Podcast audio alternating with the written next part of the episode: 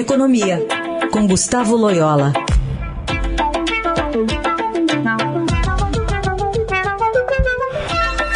Oi, Loyola, bom dia. Bom dia. Bom, a gente teve a divulgação da Selic, o aumento, uma, um apontamento para que ela vai continuar subindo ainda nesse ano. É, o que, que é importante a gente analisar de forma mais ampla sobre essa tendência aqui no Brasil? Bom, é, a questão principal é a inflação, né? Eu acho que é, os, os, não apenas os indicadores de inflação é, que estão sendo publicados, mas também e principalmente as expectativas é, para o futuro é, têm aumentado muito nos últimos meses, né? Então é, isso isso acendeu uma uma luz amarela lá no Banco Central. Inclusive a inflação em 12 meses, acumulada em 12 meses, já, atinge aí um, um valor é, exatamente no teto, praticamente no teto da, da, da, da, da banda, né, que é tolerável em termos de regime, do regime de metas de inflação.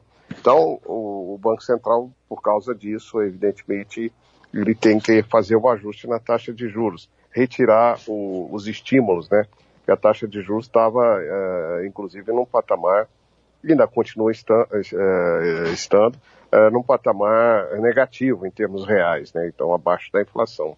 Então, é, é, o BC iniciou esse processo de ajuste na última reunião é, do Copom e, e sinalizou um ajuste pelo menos no, mesma, no, mesmo, no mesmo montante na próxima reunião do Comitê de Política Monetária.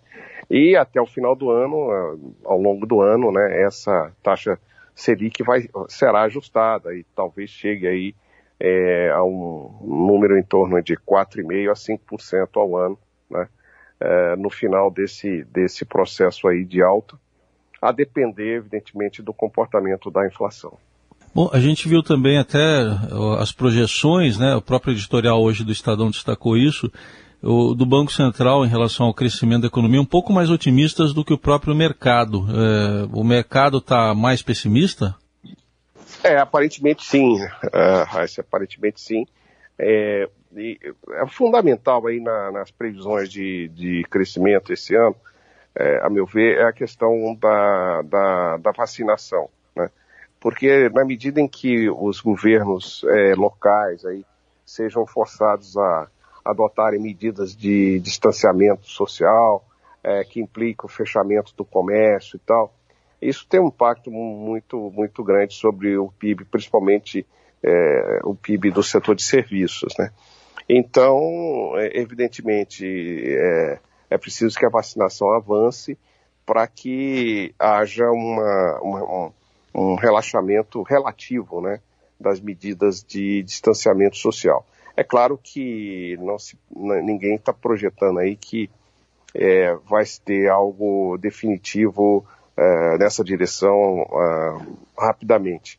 Mas é, é, o que se espera é que ao longo do ano a população vá sendo vacinada e, e, e de fato a economia tenda a, a ter um rumo um pouco mais normal, né? É, com uma recuperação de algumas atividades aí que foram bastante machucadas pela, pela pandemia e recuperação do emprego e tal, inclusive, uh, é, vamos dizer assim, os postos de trabalho informais que sustentam uma parte importante da, da população brasileira e que estão no setor de serviços. Né?